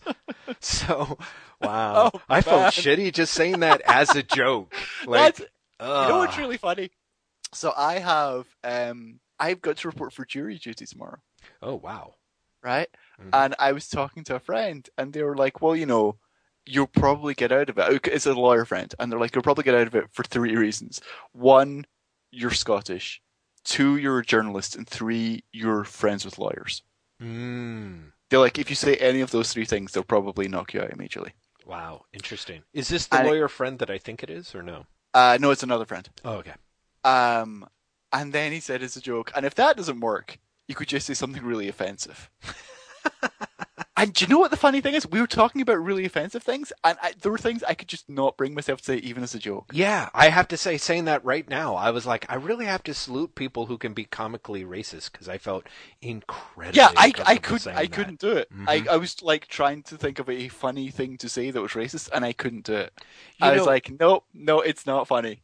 There, there is a term that if you mention, you'll get dismissed immediately, and I can't remember what it is, and I'm surprised that the attorney didn't tell you. But it's essentially it's this concept. It's like it's jury something. Mojo from Mojo's Newswire taught it to me, and may may have mentioned it in a thing. It's basically the fact is it's a legal, it's a rule that juries do not have t- that they are basically it's like jur, ju- judicial independence. They they juries can basically decide to do whatever they want to do.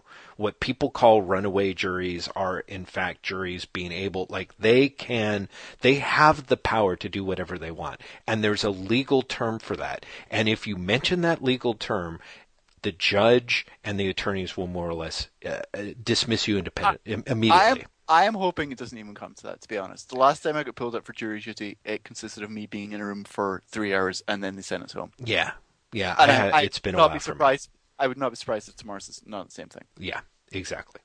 Uh, but no, it was just when you said that, it was like it's really funny. There are things like I could not bring myself to be comedically racist. I just could not do it. Yeah.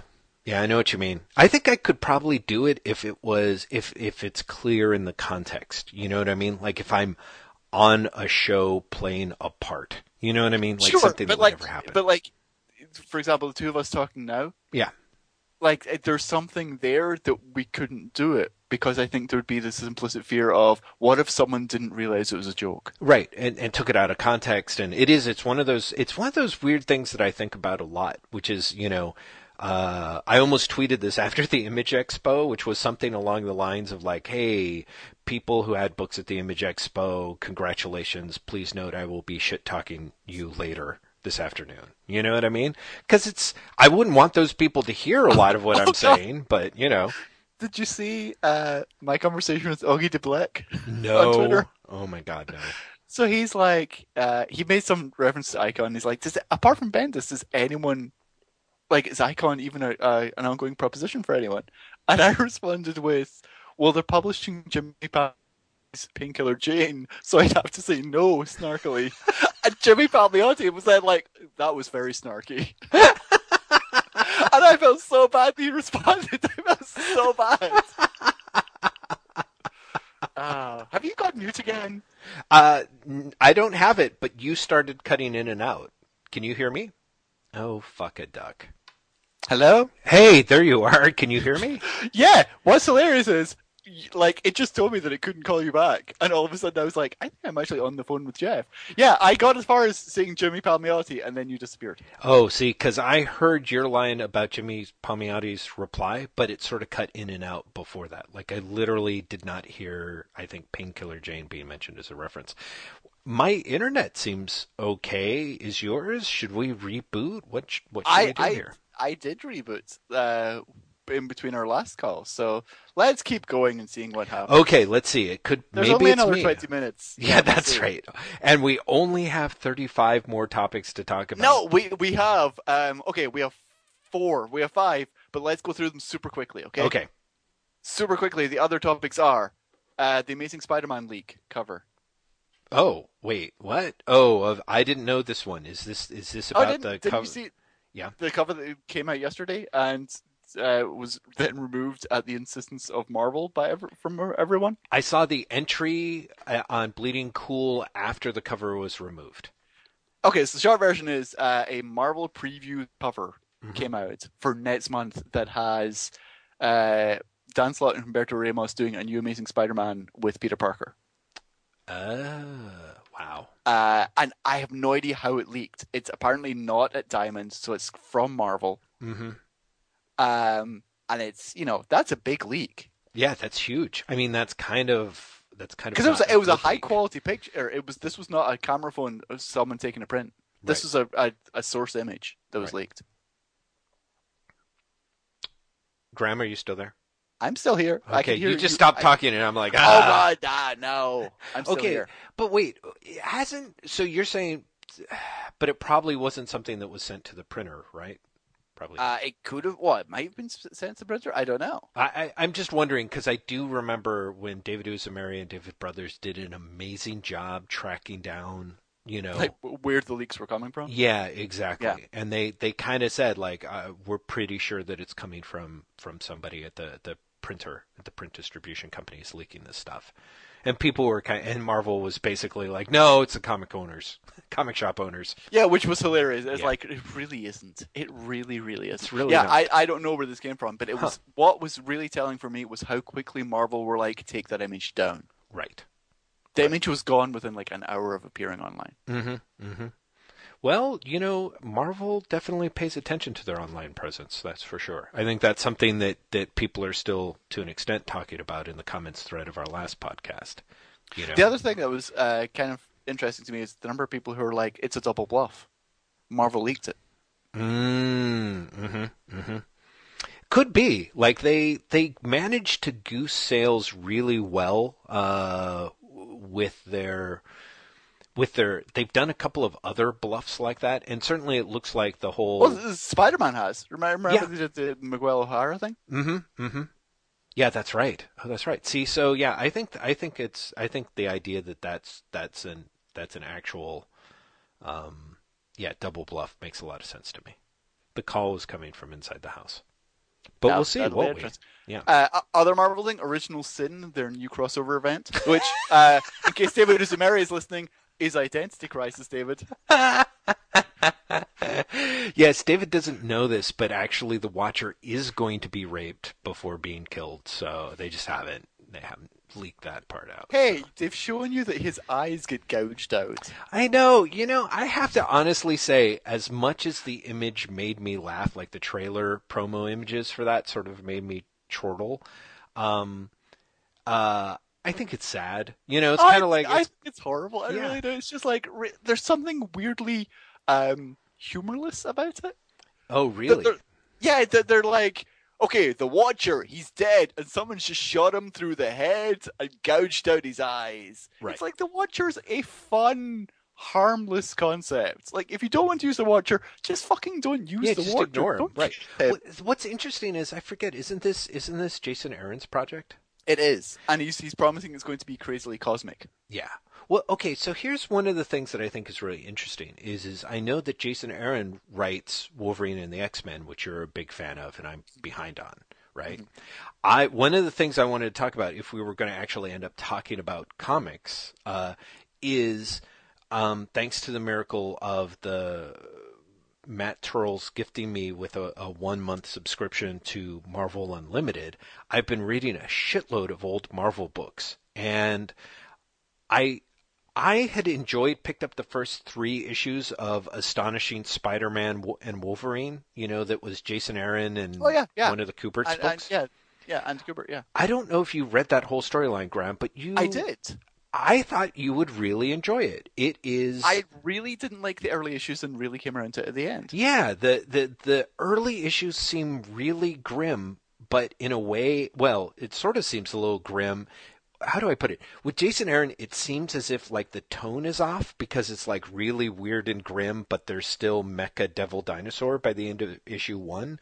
But as it goes on, it actually all kind of makes sense and ends up being for exactly what that sort of thing is supposed to be, like really, really good.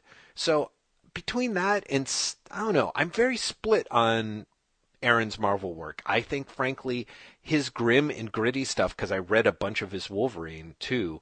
Um, I don't know. Half the time it works and half the time it doesn't, or maybe it's more like two thirds of the time it works and then a third of the time it's it's it tries too hard. Um, so certainly looking at the images for that event, it's like okay, it looks like it's trying too hard immediately, but we'll really Well, see. Yeah, I'm super concerned about it. Uh, in part because it does seem super grim. Uh, also because it's not Aaron's story. It's Mm. the it's literally the editorially mandated. They've tried to work it out for years in the writers' room, and now Aaron is writing it. Story. Oh, right, right. Well, Uh, I mean, you know, on the flip side, that's what they but- said about Bendis's X Men, right? Yeah, but on the uh, what I was going to say is the flip side is there's every possibility Aaron, who I think can be a really good writer of non-grim superhero stuff at Marvel, Mm-hmm. uh, can do something with it. Can Yeah. basically play it against itself. I think so. I think so. I I I think that he is. Aaron really is uh, is a pretty decent writer. I really like his stuff a lot, and certainly after reading Brad Meltzer and Bryan Hitch's Batman story, the the Oh, we we should talk about that super quick. It's it's yeah, that's maybe all you need to say. It's so bad. I really have to say those guys really like to the extent that I bought all of Identity Crisis and was kind of like eh, and to the extent that I bought you know Hitch's Ultimates, like I, I thought that they were they they were like guys with promise, and the idea that after reading that I was like, well. Their their glory years are behind them, and they were not that glorious. That story was terrible. The fact that Brad Meltzer is going to be at best known as the thinking man's Jeph Loeb is sad.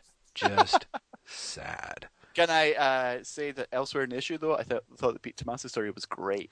You know, It's interesting. I it was such a mixed bag. I thought the art on that story was fucking phenomenal. Yes. Um, I, you know, it really was. That that knocked me out. You know what really impressed me though, and I don't know if this is my my like oh my my obsession with subtext coming out, but I was fascinated by how many of the pieces in Detective Comics 27 were truly terrible, actually, like really just bad, and it made me sad. Like, because there's stuff that like Francesco Francavilla's work looks fantastic, but I swear to God, it's like there was a page dropped or it's a sequel to a Oh, yeah, story yeah. that I Yeah. don't know about It's- or it's- I after reading it three times, I realized it's a prequel to hit to the Scott Snyder um, Black Mirror story. oh thank you And it took me the longest time to come to that conclusion. oh man So I was like, "Is this the most boring story ever? I don't get it. right Who who is this child? Why why are we spending two panels on him in a four page story? I don't get it." And then I was like, "Oh wait, Junior, and he looks like that. right Oh, it's James Gordon Junior. Oh, it's far too subtle for me. Thank you for explaining it. I have to say that the, I was shocked by how much I enjoyed the first part of Gothtopia by John Layman and Jason Fabok, in part because I thought Jason Fabok's art was just gorgeous. Like it, it's practically Chris Westony to me. it's super. Yeah, I'm saying super a lot this podcast. Uh, but it is. It's this weird. Um, it's Chris Weston doing David Finch, Mm-hmm. and yet somehow it works. It really does. It works, and it's and great. shouldn't. And, and what's that? It shouldn't. It sh- it should not work exactly. It really shouldn't because it is that. In fact, that that first splash page, I was like, "Oh yeah, this is not going to be my thing at all." And by the end, I was like, "No, this actually really won me over." The the the art was really enjoyable, but I loved. I don't know if it was just me, but Layman's uh, panels where he's like, where he talks about "Welcome to Gothtopia." I love I, this is me and probably being wrong, but he talks about how the the the line "If you want to survive, you have to believe." I love the idea that that is sub commentary on working in the in DC's office in the New Fifty Two. You know Oh yeah. Well, this is Gotham City. This has always been Gotham City. exactly. Yeah. Yeah. Yeah.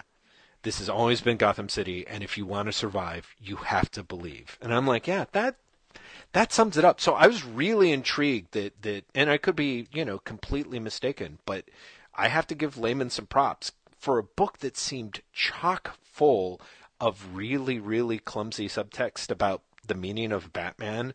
I thought that that was a brilliant little thing to sort of piece in there. I also thought that it was comical as much as I like Scott Snyder. He continues his career of basically writing what Grant Morrison has already written on Batman, but you know, differently and therefore somehow more successfully. Like I I really was looking at his little 27 story and I'm like, this is exactly and precisely what what Morrison did for like um was Issue it Batman 700. 700, right? Yeah, Batman Seven Hundred. Yeah. Yeah, ex- Except I I, th- I think Morrison did it much better. I think so too. I think so too. I mean, but admittedly, I think if Sean Phillips hadn't been rushed as hell, um, maybe we would. Fe- I don't think you and I would feel differently, but I think there's still a, bu- a chance a lot of people are going to be like, "Oh my God, that was amazing," and I was like, "Oh my God, that's amazingly derivative." So, um, it was a mixed bag, but I do think that yeah, that the art on the Tomasi issue and John John Layman's Gothtopia, I think this weirdly enough did what it could have actually uh, was supposed to do, and that I think God help me, I will be around for 701 to see what like part two of Gothtopia turns out as. I think you mean issue twenty eight, Jeff. Oh shit! Yes, that's what I mean. Okay, next on the list very quickly. I'd put Shia again? Question mark. Let's not talk about Shia LaBeouf. Oh, I had a really good take on Shia LaBeouf. Oh, let me tell you. On you go. Do it quickly. Okay, so very quickly, Shia LaBeouf is a godsend to the comics uh, web press. I don't know whatever you would call them. You know, um, comic website, comic news websites. Shia LaBeouf is like a beautiful Christmas gift that keeps on giving because they can openly like write about it, write about it at length, and or even do some investigative news reporting about it without fear of pissing off DC or Marvel. You know what I mean? So it's perfect. Like you can say whatever you want about Shia LaBeouf in a way that you cannot be that candid about DC or Marvel in a news story these days. And so I, I, at least I think that's the secret appeal. Apart from the fact of, you know, it's like it's easy hits. Oh, I, I, well, that's that's the appeal, Jeff. Mm-hmm. Right. Well, but it's easy hits. But I mean, I'm impressed the extent to which uh, a lot of comics journalists, you know, are. I don't know why I felt like dragging that one out, like Sir Hiss from Robin Hood. Journalists. Uh, I don't I don't know why I did that, but yeah, I, I you know they, some of I've seen some actually pretty good work with the Shia, you know, stories being done. So that's all I have to say. Is is a very bad snarky comment about the about the field in which you make your living, Graham. Sorry about that. That's, perfectly fine. uh, um, yeah, I, I I think it's all hits. To be honest with you. Mm-hmm. Mm-hmm. Well, it's all hits, but like I said, it's all You've easy gone hits. again. Oh shit! Really? Fucking shit. One more time. Okay, new theory. This Yes. headset, not only did I accidentally mute it, but it has it's it's got this little heavy little weighted part with the uh, the volume controls. You should know, Graham, because this is basically your headset that you rec- that I. I, you didn't recommend. I specifically asked you about so that is, I could is, get. is this the problem? The headset? Uh, it, it it might be. It might be because all I know is is that this stupid volume control thing can't stay on my desk and keeps dropping, and I half think it maybe pulled the thing out of the USB. Are you just causing trouble? I am, and I don't mean to. I'm really looking. I'm so like looking forward to 2014 being the year we had no recording problems because we worked so fucking hard to fix our our Wi-Fi in But in this no. house. It, this one has been beset, beset, like Steven. Shit! I was going to make that joke. Screw you. Screw you. So, um, so it's getting very close. We've got 10 minutes. Should we actually talk about like maybe comics we've read or things that we've done? Well, or- there, there's one thing you specifically said you wanted to talk about that we haven't talked about. Oh. Misfits. Yes! Misfits! Oh boy. So Graham, shit, Yes! I'm I'm totally sorry that uh, I did not go and read your um cuz you did a piece in the Hollywood Reporter where you did your like five Misfit must-see episodes, right? Like a month No, ago. The Wired, maybe? Maybe was it Wired? It was Yeah, Wired, I think, yeah. it was a Misfits related listicle, right? Yes, it Uh, was a Misfits related listicle. Right. And was that after? Because I I don't No, know. that was before. That was that was dated to the last episode. Oh, okay, great. Anyway, so Misfits, five seasons, the big finale episode, um, and I thought it was. I mean, Misfits to me is an amazing show in that it was. It is probably the most uneven show that I've ever watched all of in my in my adult life. You know what I mean? Like mm-hmm.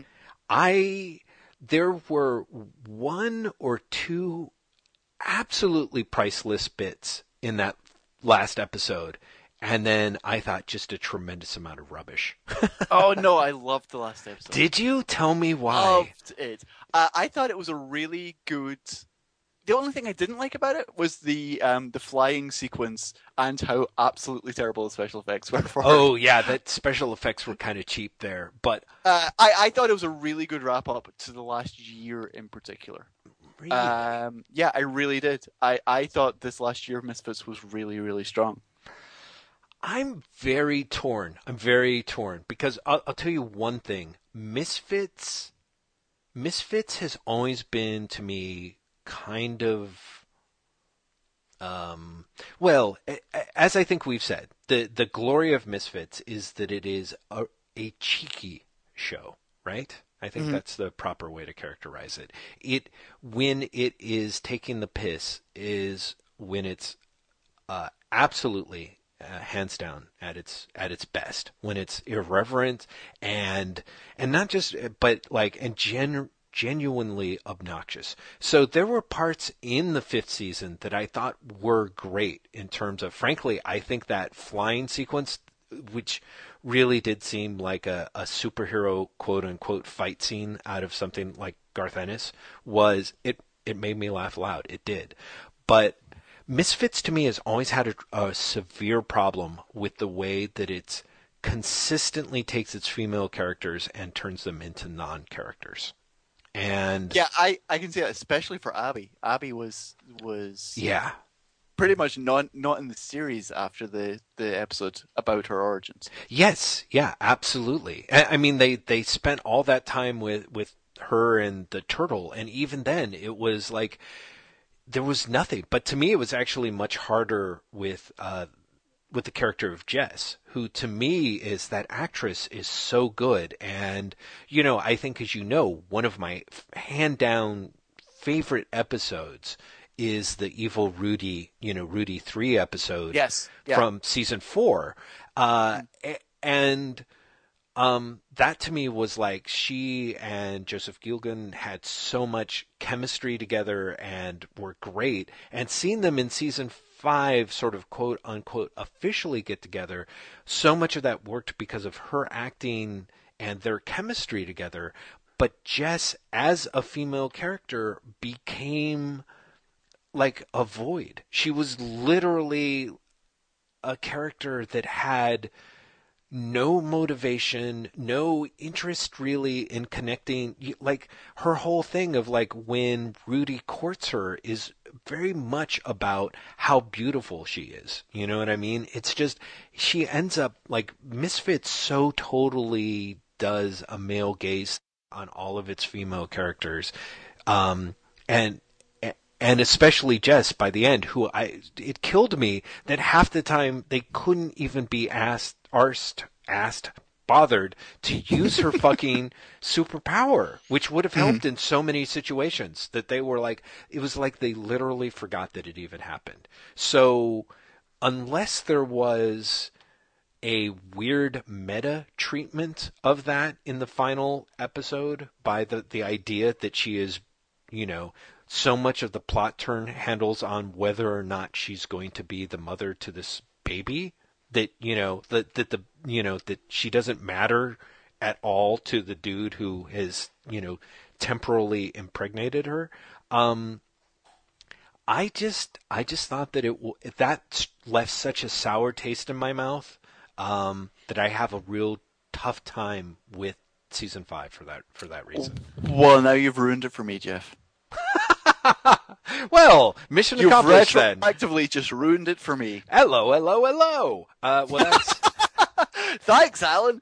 Um, I actually, I I was getting a metatextual thing for that whole thing, but not to do with the is she reduced the mother role, but in the is she going to see through what is on offer aspect of it. mm, hmm That it was that she had to uh, realize what was important and what, who was telling the truth and who was necessary for her to do it, uh, do what needed to be done. hmm hmm Hmm. I can I can hear you be unconvinced even as I say it. Yeah, I'm sort of. Yeah, no, no, I, I can hear. You Yeah, don't. totally you don't true. even need to verbalize it, Jeff. Yeah. it's right there. Yeah, it is. I'm Yeah. sorry. I'm not. I'm not convinced. I'm not convinced. Also, let's face it. That that that bullshit with the time traveling Deus Machina. You know the the the phone video thing. Oh yeah, yeah, that makes no sense. None whatsoever. but Misfits has a terrible problem with time travel. Oh yeah. This isn't the first time they've done something in time travel, then wiped out that timeline, then relied upon that to happen in order for the show to make sense moving forward. Yeah, yeah, yeah, yeah. No, it's it's happened a lot. So uh, it it I think that it hurt that um, at least once uh, once the turtle dude got it, um, I you know I I was aware of what was going to happen on the jumper at that point. So I I I thought that the whole um, again the meta text in the final episode that after Rudy two spends all this time building this team of superheroes that they end up of course sort of doing exactly fucking up exactly the same way the our regular characters have and that there's a little you know there's a little bit of joke about the the idea of like yeah we can continue we could you know the idea of misfits is a legacy series in that regard i was still kind of um I thought that stuff was all pretty obvious. I, I ended up being really disappointed despite the fact that I felt that season five as a piece was much stronger than season four, but that's not necessarily saying that much, unfortunately. No, I, yeah, I think season four was by far the worst of the series. Yeah, I have to say, I, I got to give some props to Matt Stokoe. I think the guy who plays Alex. Uh, for you did not like at all. I did not. He actually did a great job taking some acting lessons between seasons, and I thought worked quite well. And in fact, the uh, the storyline in which he um, it, it basically cannot turn down anyone's help, I thought he actually did a pretty good job handling most of the emotional beats in that. You know, um, I'm glad I saw it. I think people should watch the series, but I really thought that it was going to come out turn out much better than it did, and I thought it I thought it was very weak. I'm pleased that you liked it. I'm surprised, but pleased. Wow, I feel like I've let you down. Uh, No, you said no, that. no. I feel that that was well done to make me feel kind of bad for liking it. I'm really surprised. you know why? I think that's because I went to such great lengths to actually, you know, to actually be nice to you about it. I No, was no, like, but yeah, sure. it came across incredibly insincere. Good job. Ah, I feel terrible. now. and with that behind us, yes, ladies and gentlemen, and with all the uh, technical snafus that we've had, yes, snafu arama. But yet we are at the end of our broadcast day, I guess. Right? you may wonder, listeners, what happens to the Avengers read that we said we were going to do every episode in 2014. Guess what? Jeff and I didn't read the comics. I, it's We great. both- Graham mentioned it in an email forgot. today, and I was like, "Oh shit!" Oh, we both forgot, which I think says a lot about uh, how shit we are at this. Fuck. You know, the thing that's actually hilarious is the idea that thanks to Marvel Unlimited, um, I read the first 15 issues of Jonathan Hickman's Avengers, so I'm doubly shit in that I could have actually have done the read. It's like I did the reading wrong. So, So, well, we'll see what happens. so Next time, yes. people, we really will. We'll have read some Avengers comics, and we'll talk about them. Uh, and we'll have read other comics, talk about them, as opposed to just talk about comic news, which is all we've really done all week. we really did. I was hoping that we'd get around to this other stuff because I read, I read a variety of stuff. I, I really want to talk about Shaolin Cowboy number four, so we'll have to talk about that. That was, wow, it's like a cliffhanger. Yeah, exactly. What will Jeff think about Shaolin Cowboy number four? Tune in in two weeks' time. Two weeks, everyone. We're doing this uh, bi-weekly. That's right. That's or right. fortnightly if you live in the UK. I like fortnightly because you can sort of figure it out and it's less confusing. A lot of people you say you'd say biweekly and they're like And they're like twice a week. Yeah, exactly. Yeah. Yeah. It's a problem. Yeah. Okay, so uh, in a fortnight, in two weeks, we'll be back. Uh, Yes. Thank you very much for listening. Thank you for putting up with us. We're sorry, Image Comics. Are you going to sing us out? Of laughing. Bye! Beautiful. You're a professional.